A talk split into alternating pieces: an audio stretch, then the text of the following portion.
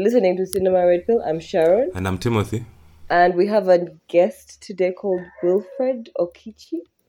I, do, I hope I've said that right. But Wilfred is a film critic and a film curator, certified on Rotten Tomatoes. Um, has written for several, several, several publications like The Continent, IndieWire, Variety, The Verge, OK Africa. The list is really long. Um, but Wilfred, please take a moment to introduce yourself. Hi, um, my name is Wilfred Okiche. Um, you already did the introduction. I'm a film film critic slash programmer um, slash writer. Um, yeah, and I'm happy to be here. Thank you, Wilfred. Really happy to have you on the podcast. And um, on this episode, we will be talking about Elesin Oba, the King's Horseman. It is currently on Netflix. So really, really accessible for everyone who has that. Picking this film though was a bit of a process. I don't know. Um, it was a process because I think the other option we had was Anikulapo, but um, I found it to be. I found this film to be a lot easier to watch. Um, so Elesin Oba is a film based on a true story set in the 1940s during World War II in an in Oyo town in Nigeria, where a king has just died, and as the tradition demands, Elesin Oba, the king's horseman, must perform a ritual suicide in order to join his dead king in the afterlife. Um, there's a British officer who's in charge of the town and doesn't approve of the ritual, so he confronts the people and tries to stop it, which leads to tragic events. Um, it's an adaptation of the Death, Death and the King's Horseman, written by um, the Nigerian writer Wole Soyinka. Sorry, I really hope my pron- pronunciations are fine. Uh, who won a Nobel Peace Prize? I don't know. Um, starting with you, Wilfred, if you've engaged with Wole Soyinka's work before. Yes, um, Wole Soyinka is like the um, one of the greatest Nigerian writers. Um, there's Chinua Achebe. They used to be both of them used to be like the holy the holy um, duo. Um, Chinua Achebe is late now, but Wole Soyinka is still kicking and thriving. And his books generally are. I read some of them in secondary school. That's when they start introducing you to his work. Um, a lot of his work can be difficult to access. Um, they're not really accessible because he ha- he writes with this um, elevated, you know, style, and that is his language is really, really elevated, and it can put a lot of people off. But he also has some that, like Death and the King's Horseman, that is quite accessible and quite, you know, easy to get into. And um, I remember when I was in secondary school, junior secondary, we read one of his. Um, works, The Lion and the Jewel. Um, yeah, that one wasn't funny. That we were in junior secondary school and they made us read it, but I don't think it was quite accessible because I remember the the plot, the end of the whole thing going over my head. I didn't really understand what happened, and someone had to explain it. But yeah, yeah, that's just a primer on on Wole Soyinka. Uh, Tim, I don't know if you've um, interacted with Wole Soyinka before? I am definitely very much aware of Wole Soyinka. Um, I remember also, I think it was perhaps the, by the time we were doing literature in high school, uh, I think his novels had been, uh, they were taught in the curriculum of Uganda for a bit earlier on, but then I think, I think as, as Wilfred just mentioned, maybe they weren't as accessible as say someone like maybe Echinua Achebe so yeah, like I wouldn't say I'm like I've read like all his work, like I'm aware of it, and I think later on in adulthood because Wole Soyinka is like such a respected like writer and thinker.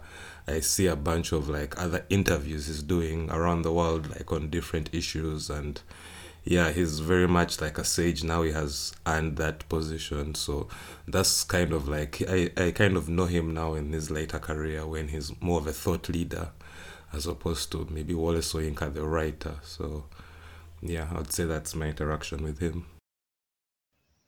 Dope. Um, I know of him. I didn't study literature at all, so I did not even. interacted with Chinua Achebe either, but knowing of both these writers' existence.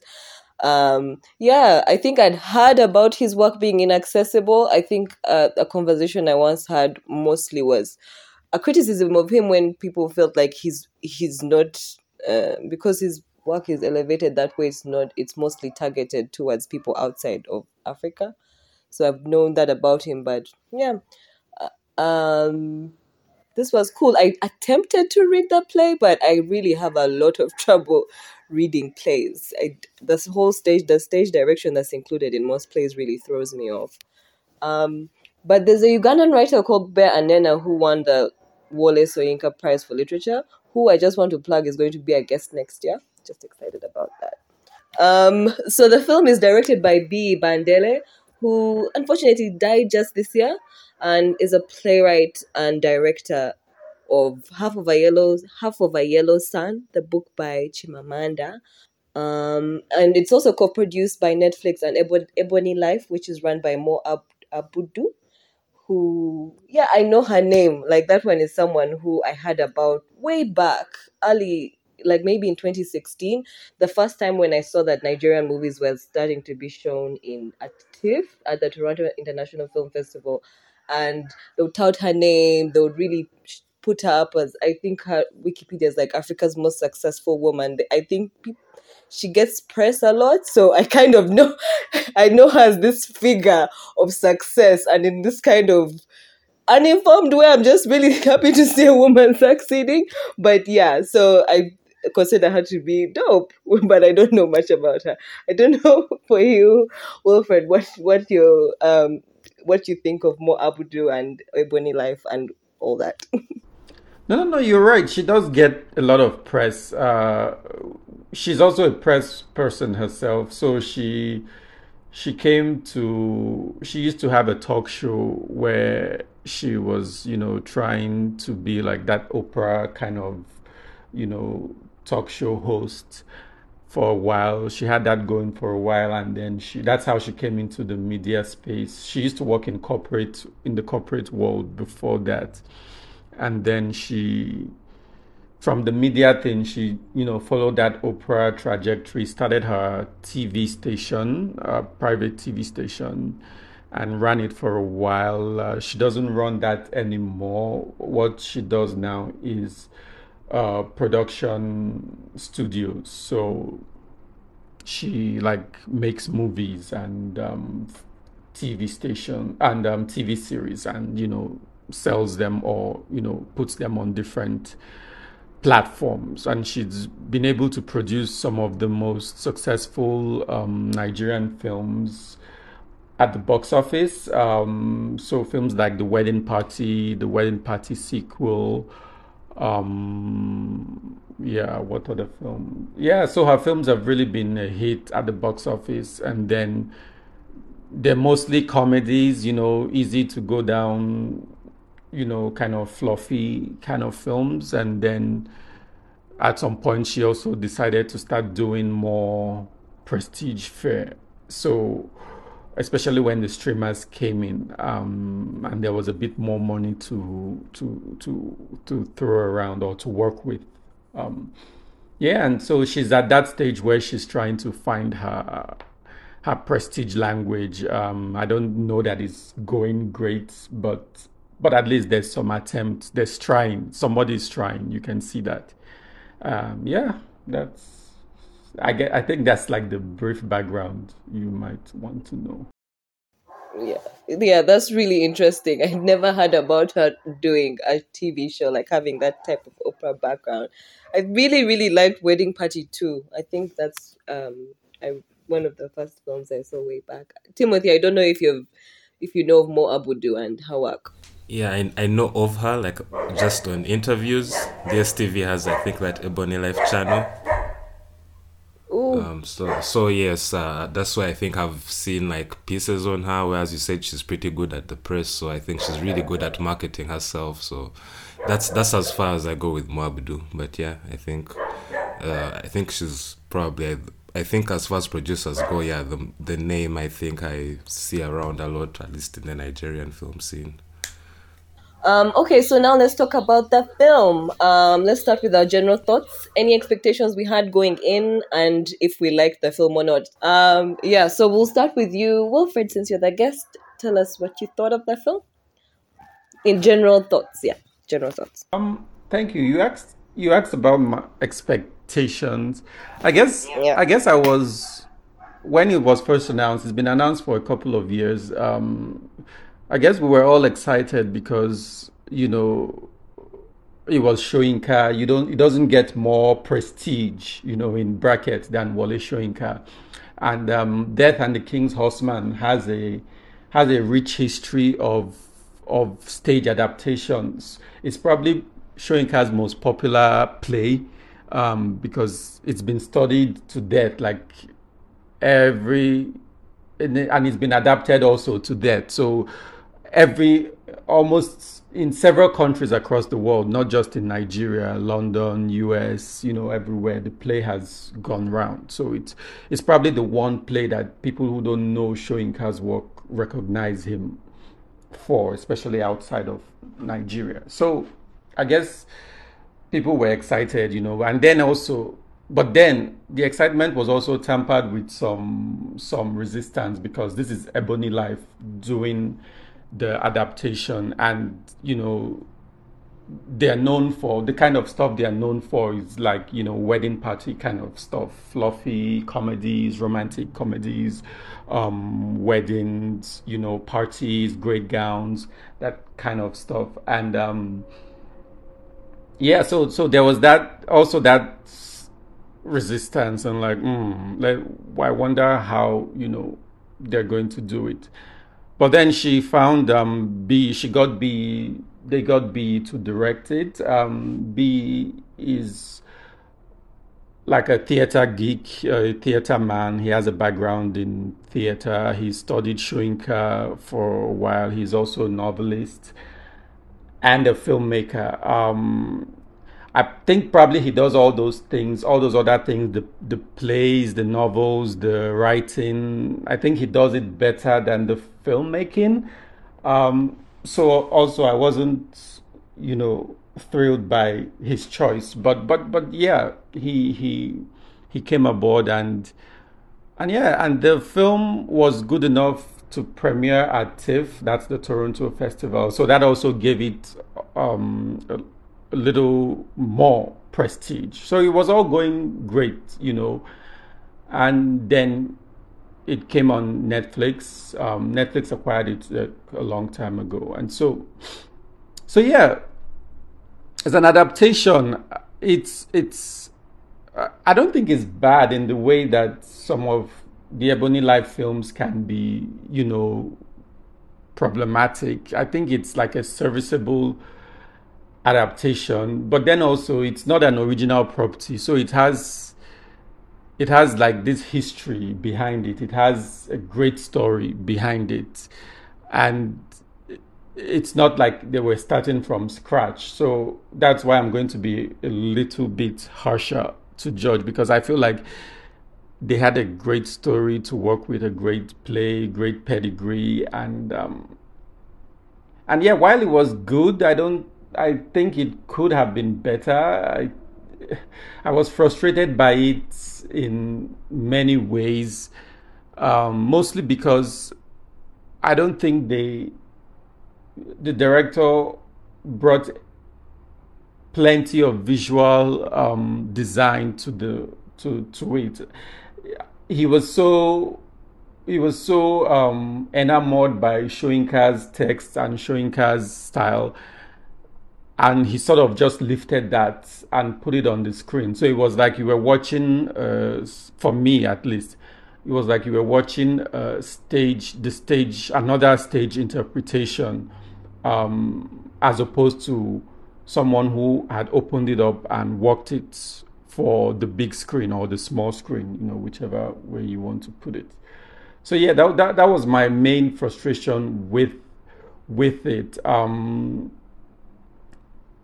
the main thing that he brought, the director brought to it, was that he translated the dialogue to Yoruba, um, which is the language of the people, you know, of the setting, and yeah, that was interesting, you know, because you had the characters speaking Yoruba, you had the white men and women who had been in Nigeria long enough to understand, you know, the language, and so that was interesting.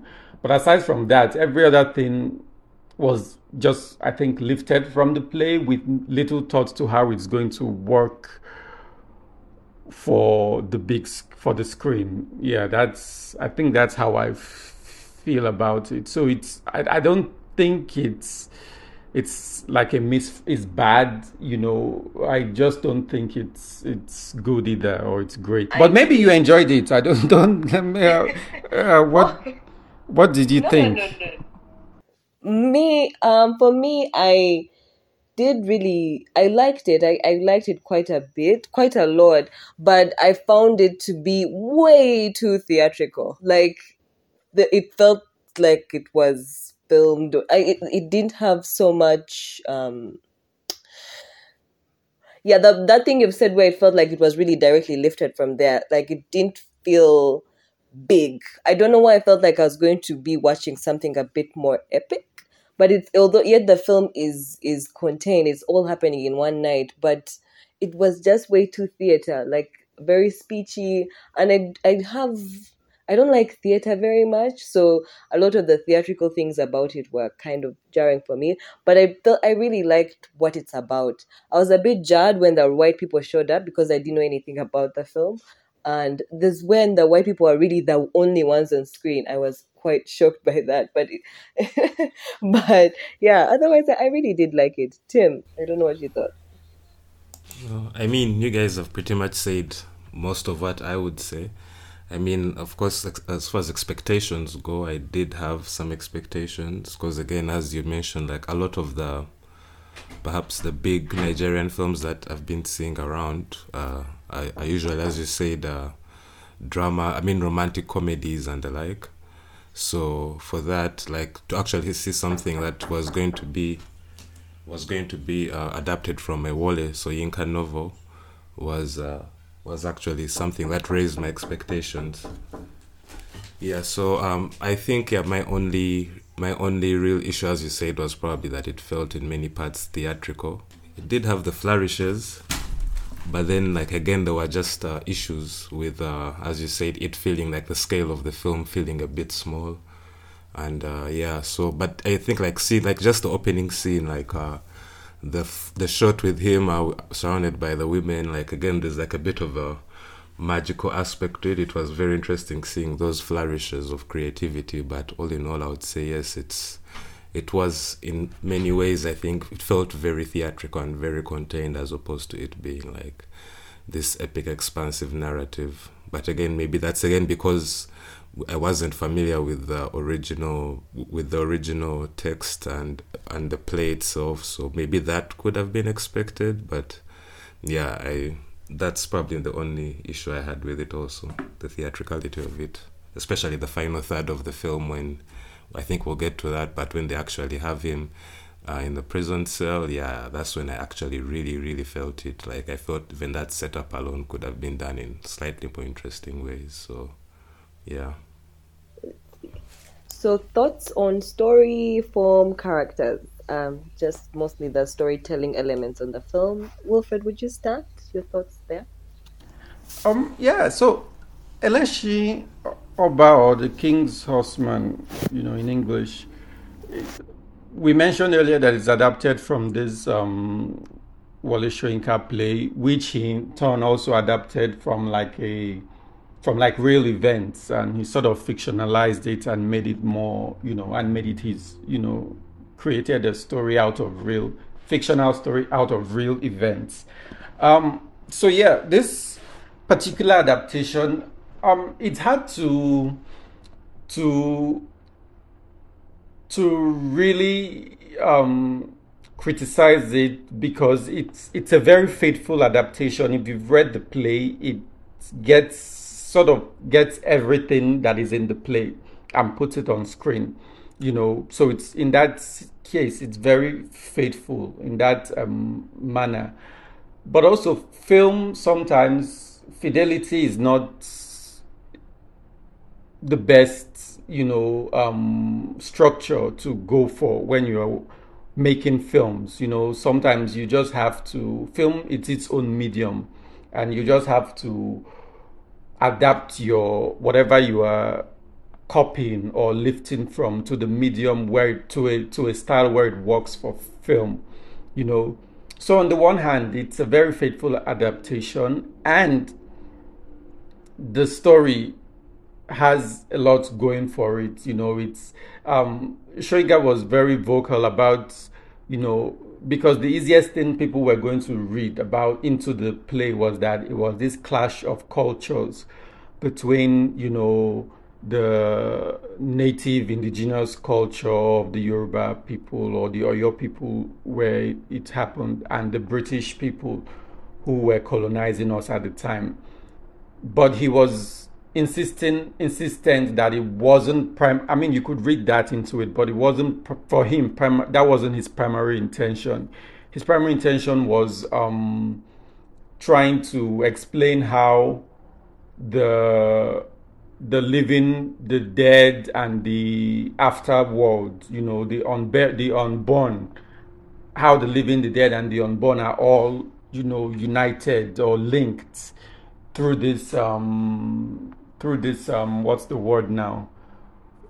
Like the circle of life so to speak if you will in in I borrow from the lion king um like how the how we are all linked together and how any disruption in one sort of um scatters the balance and leads to chaos you know? So this man the king had died and this man was supposed to die with the king, you know, but it wasn't necessarily a tragedy. They weren't looking at it as a tragedy because in his lifetime he was spoiled, he was taken care of, and he understood that he has one job, you know, at the end of the day. So when the king dies, he's supposed to follow the king to the afterlife, and in that way, you know, ensure that the balance of you know the universe is is kept going. And so that was Soyinka's primary you know um that's what he wanted people to to get out of it. And of the whole colonial dialogue could be secondary to that you know. So so um in that sense um the the film does all all those all the follows all the beats that are in this. The play is a very slim play, by the way. Uh, I don't I don't know how many pages, but it's not lengthy, you know. So and the film is also not long, so you see that everything was captured. But I feel like the he the writing was so enamored to it was it was treating Soyinka's work as a Bible and was like, oh, we dare not touch it, we dare not, you know, change it, we dare not do this, we dare not do that. But Soyinka is not a filmmaker. He wrote his play for the stage. You are a filmmaker, you are making your film for the screen. And so there's two different mediums. There's Soyinka, the play, there's the play, the King's Horseman, the play, and there's your film, The King's Horseman, the film. And they're two different things, you know, even though they might be working from the same source.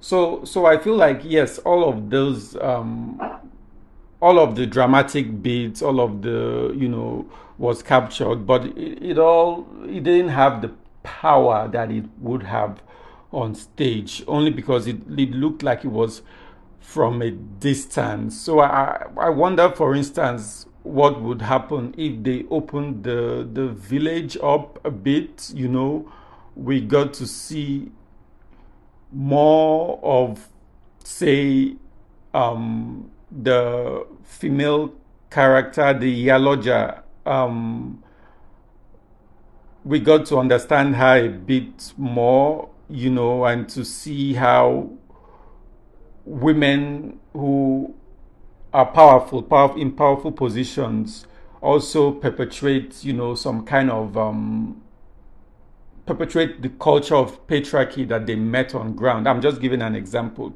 For instance, also, um, I would, I, I, feel like the actors were great. Um, I don't really have a fault with the actors, you know, but it all felt like also they were on stage and they were, you know, they were these great monologues and they had to keep, you know, there wasn't, I don't, I didn't see a lot of um, internalization work done. I, it just felt like oh, we need to come and perform, and they were really performing. You know, in that case, in that, um, you can't fault them. Um, but it's just again it, for the screen it's different you know you have to be seen internalizing you know and then vocalizing and then registering what you what you get from your scene partner. So so yeah um all this to say that um it would it would have been okay to take a different um a different um angle sometimes you know also with that culture of someone dying after the king it happened in 19 in the maybe in the 40s i think.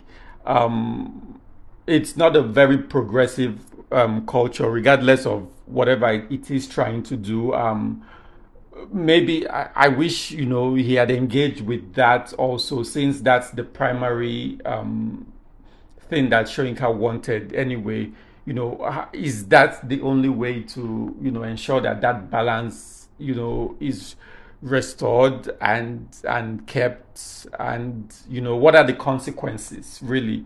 So when the um Eleshi didn't do his job and his son had to do it is that the only consequence of that you know that what happens to the people after? Anyway so it, it just felt like there were so many ideas and ends that he could the filmmakers could have latched on to tell a more satisfying story you know.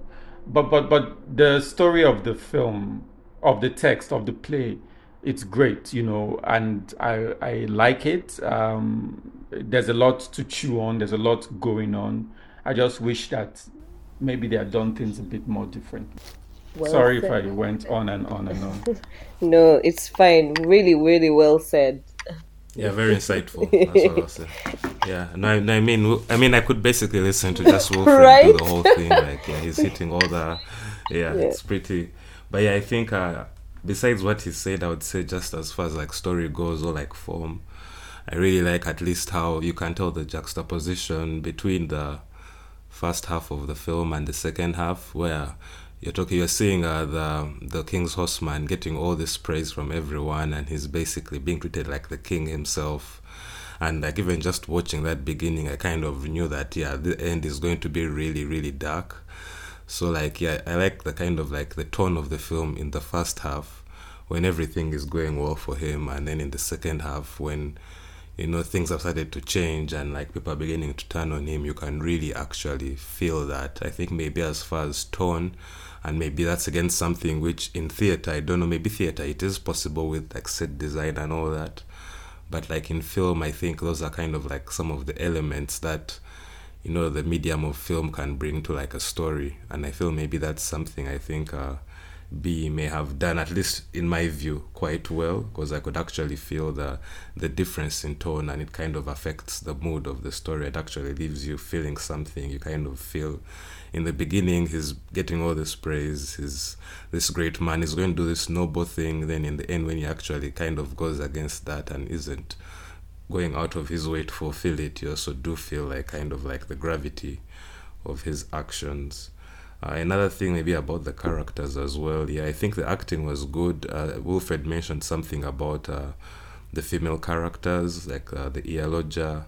Like, yeah, I felt those were like, as you said, characters who could have been expanded on a bit, and like maybe, as you say, that could have been an avenue to get into like more of the story, and like maybe as you're retelling this respected play, you kind of actually you kind of actually like update it in a way to like maybe as you said include like issues of the patriarchy and and things of that sort so i'd say yeah that and again maybe another thing i'll point out about the characters was there's the character of i think was called amusa who's kind of playing like the uncle tom type character who's basically like going against his own people. And yeah, I was kind of annoyed by the way his Demeanor was like he was speaking like I know they usually use that as like a way of like kind of showing the person who's like trying to be maybe like more European or Western yet while forgetting their identity. So like it's even in other movies like say a movie like uh not to bring up American films here, but like the Django Unchained, the Samuel L. Jackson character like they usually like yes that's how they are portrayed. But like i mean in a movie where like the white people could understand the language people were speaking the yoruba and all that and it felt kind of okay for me. Yeah i felt he was kind of made to look too much of a clown again which is okay. Perhaps that's how they're trying to caricaturize him uh, as but yeah i felt for me it was just something as like yeah this you know maybe it, it wasn't that necessary as far as the characters go. Really a lot of the same for me as well. I really, I think for me though, the lead performance, I really, really dug it. I liked the person who was playing the Elesin Oba, and like you guys have mentioned, I they really could have taken time to do more with the women. Specifically for me, I really would have wanted a bit more on the woman that he decides to marry. Uh, and like I just wish she was more of a person. Like she's mostly just it. Yeah, yeah, yeah. she's just she's like what? she's really, really not a person. It's so strange. So I wish there was more of. of uh, they had taken some time to do something with her. Um, yeah, I liked the the the the lady who was in power as well. Um, she was cool. I really, yeah, more more of them really would have been great. Um, Olunde, there's the character called Olunde, the one who comes from America. I was I really liked that that turn of the film. Um, but I also do really wish, yeah, like what you had said, that they would, like when you really think of it, it's not the greatest tradition. Like it's not something that, but then there is also the thing of like, oh, they really did succeed to make all things stop. Like people now fully mostly don't do any tradition. So I actually found the movie to be like quite optimistic to see that they actually rejected the colonial power that was there. Mm, yeah, mostly that. Um, let's now talk about the filmmaking. Uh, Wilfred, you start the the production and the filmmaking aspects of the yeah so so movie. so production wise i mean they there was plenty of effort you know trying to create this 40s um Oyo kingdom in, in the on screen um it, it wasn't as like you mentioned it wasn't as visually interesting say as Anikulapo in terms of you know, having multiple sets and things, action moving from one place to the other. This was more static. You know, there was the marketplace, there was the um, colonial house where the white people were living.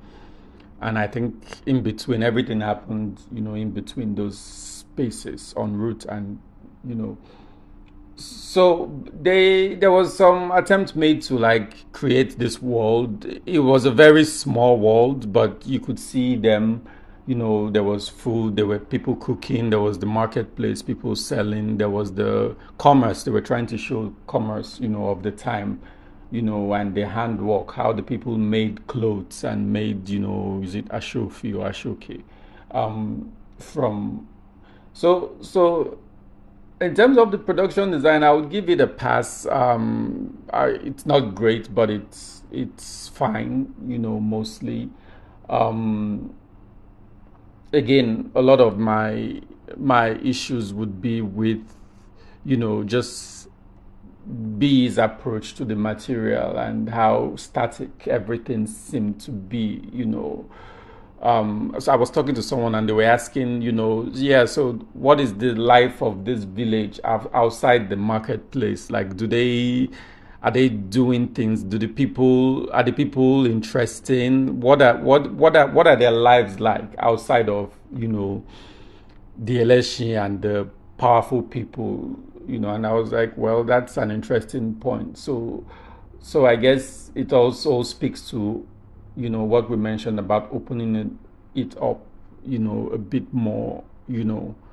Um, yeah. So production wise, I would give it a, I would give it a pass. Um, I don't. It's it. There is just enough to make it work you know, you'd really wish that they had gone the extra. And while it works, you know, it's fine, it works.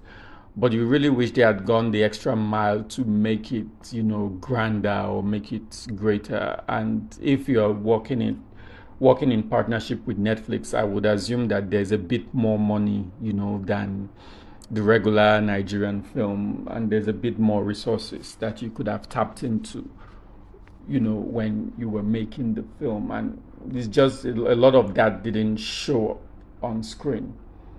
Um, the sound could have been better, but it was fine. You know, you don't. It's it's fine. Um, it works for what it does.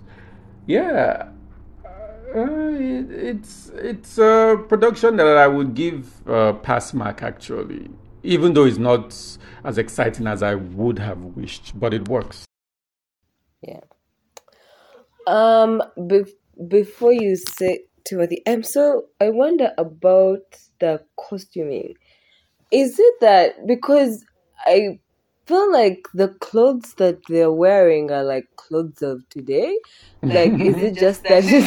no, no, no. So those clothes make a com made a comeback, so it feels like okay. Yeah, so it feels like um, they've been around for a while, and people have really held on to them. It's just the styles have uh. changed and how you make them have changed, but also a lot of old school, you know, are making a comeback.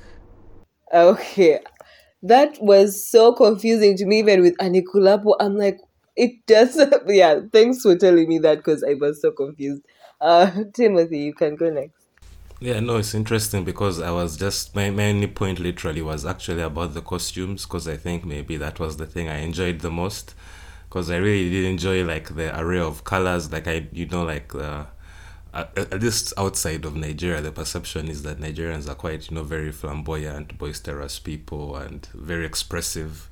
So like I could definitely feel that at least through the clothing, beat of like uh say the Iyaloja and you know she's kind of like a woman of status and yeah she's dresses dressed differently than the the king's horseman and and everyone else pretty much in the story. I feel the costumes were pretty good. Even like the colonial officers kind of getting those details of the shorts and the socks you know that that's a look that perhaps many of us like remember from perhaps like primary schools and stuff here especially which schools which went through which were countries which went which were colonized by britain it's pretty much uh, still a thing people wear but yeah just i felt the costumes were actually quite good they made they made the the, the images a lot more like interesting to look at and with with a different array of colors so yeah, I would say at least as far as like production goes, I do feel yeah they could maybe have been like maybe the sets weren't as expansive and all that, but like I feel for all the characters in it, even just like the costumes, are the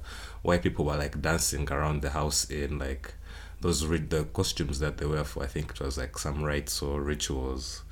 Yeah, I think they were very yeah the masquerade yeah like those things were just so like nice to look at. Like I didn't know they were they actually looked that beautiful. So yeah, that's kind of I would, I would say where I actually saw a lot of like maybe some effort went into like production, but uh, as you said, pretty much like I think everything from like cinematography to sound, the acting, all that, I think it was done competently which I think maybe I think having seen like the transition Nigerian films have gone through, I think that's maybe something that in this more recent times like there's a heavy value on like production value and a film looking like a film like a, a polished film and i feel they actually did achieve that. So yeah as you said it gets a it gets a pass also from me for yeah production uh yeah tim you had mentioned the opening scene i really really dug that really really loved that and um there's some drumming that would happen when like he was interacting with the other world or something. There was just some drumming that I really liked as well. I found it really effective. I think when it comes to what like more, I was kind of disappointed in the wedding scene. Like weddings are such a big like tend to be something I remember a lot from African films, like going back to old films just from around. I'm like fine the wedding was impromptu, but I just wished for way more. Like our weddings are a bigger deal than that. Yeah, the spectacle. Just ah, there's, there, there was room for. I really, really wished the wedding scene just had more. Yeah. And interestingly, that's what um, Ebony Life does. Well, Mo Abudu's films. Um, everybody knows you come to them for the wedding. You know, there's always going to be like a wedding scene where, you know, so so maybe maybe they were trying to to deflect. You know that this is not that kind of film. I don't know. I'm just saying. I'm just. Yeah, Okay. probably. That's that's funny. Um yeah, I don't know. Um if you guys have anything else you had you would like to say, any additional thoughts uh, about the film that you may have not yet talked about. Yeah, so I guess maybe just to to say um, in conclusion that it was um, it's an adaptation that is fine. Um, it doesn't have that extra, you know, or quality, you know. Especially, I feel like if you're going for a a, a prestigious you know, work of literature like that, um, you should have more things to add, you know. But also, again, that's it's a frustration that we've had with Biyi. Um, Bandele, the director, because when he made Half of a Yellow Sun, um, Chimamanda's um, epic novel, there was also a lot of frustration around that, you know. So I don't know that, you know, he's maybe the person to to to direct or to bring to life you know this this um this adaptations you know because also that was my fear going in you know oh it's b again. I still haven't really recovered from half of a yellow sun and now you're doing this one. Um so so which is not saying that they they, they both they both they both work you know in terms of respectable adaptations. They're not disasters you know but they don't sing. They don't like there's no and that's why i guess if you were following the drama i don't know if you heard of the drama in when it was time to make the selection to submit at the oscars um Yes, They- those were my, those were my additional thoughts. yeah, it was easy for them not to pick even this one, despite all the prestige that it came, because it looked like it was the easy, you know, it was the easy pick, you know.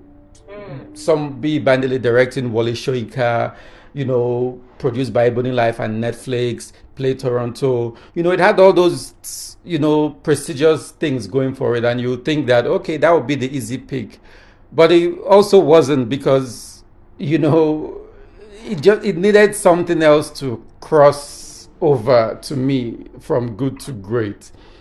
And and i guess that's fine. They've done the best that they can um but um yeah there's a little there's a lot more room for improvements both for well it's sad that we lost b and may soul rest in peace um, but this time for Ebony Life to go back um, because they also have other f- stuff they are supposed to be adapting. Um, they have the rights for I don't know if you know of this Nigerian um, novel, The Secret Lives of Baba Segi's Wives.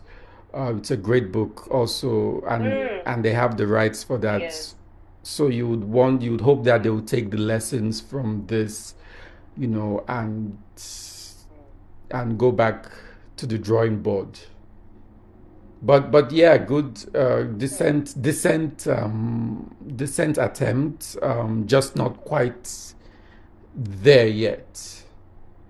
Like uh, yeah, my final thoughts maybe again maybe they'll be a bit tied to uh, you know the passing of Biyi Bandele before the film came out, because I feel this is a movie that in many ways like is uh, discussing like in a way death, if be death of like uh, people, death of like uh, systems in society, things, culture, stuff of the sort. And like yeah, just because I actually did see earlier in the year when he did pass, then I saw at the end of the film when they kind of like remind us that he actually did die and they put Biyi Bandele from this year to this year. Then we have that final scene where there's like a procession and yeah, they're having as the credits roll, which I felt like for me was also just one of the most actually moving scenes in the whole in the whole film so like kind of like again the how like sometimes the life itself feeds into the art and how sometimes the art and the artist are sometimes created are things that I find very interesting so yeah I know yeah it was quite, it was quite sad actually very moving but yeah as as as the film goes as we said yeah it's a perfectly like competently done adaptation of a great African uh, play, and I think yeah, it definitely should be seen, in spite of its flaws. It should, it's one a movie that should be seen widely. So yeah, yeah, that's pretty much it. Yeah, I agree. I really think I don't know, like the Oscar people, what they're. I think like it, it. I don't know, like putting this forth would not be a bad option. Like the options that come through are not always the greatest films, but uh yeah i would say the same. First off like for anyone to watch it's really goes down very easy and moves pretty quick. And it's just one hour 30 minutes such a good watch i think. I really recommend it for people to see. Um yeah those are my final thoughts really. Not much else. Um yeah. Are you, you guys are done? Like no Yeah, brewing thoughts No. still? I know. I think that's. I think that's it, at least for the King's Horseman. I, w- I would definitely want to have uh, Wilfred back on maybe for another episode, maybe something on Nollywood, something a bit more expanded, expansive. We could also get into that because, yeah, I'm fascinated by that film, that film industry. So, hopefully, we'll have time for that in the future. Sure. Yeah. Let me know when. And Yeah, thank you for Cool. having me. Thank you for coming through yeah thank you. Um, yeah, uh, thanks so much, Wilfred. This has been an honor. Hope we'll have you back sometime. Thanks for your really insightful statements. Yeah, that's it. Um, you've been listening to Cinema Red Pill. I'm Sharon, And I'm Timothy. and you've been with Wilfred. That's it. People make films about themselves. What they want, what they love, what they fear most. Here we're nothing but props and their stories.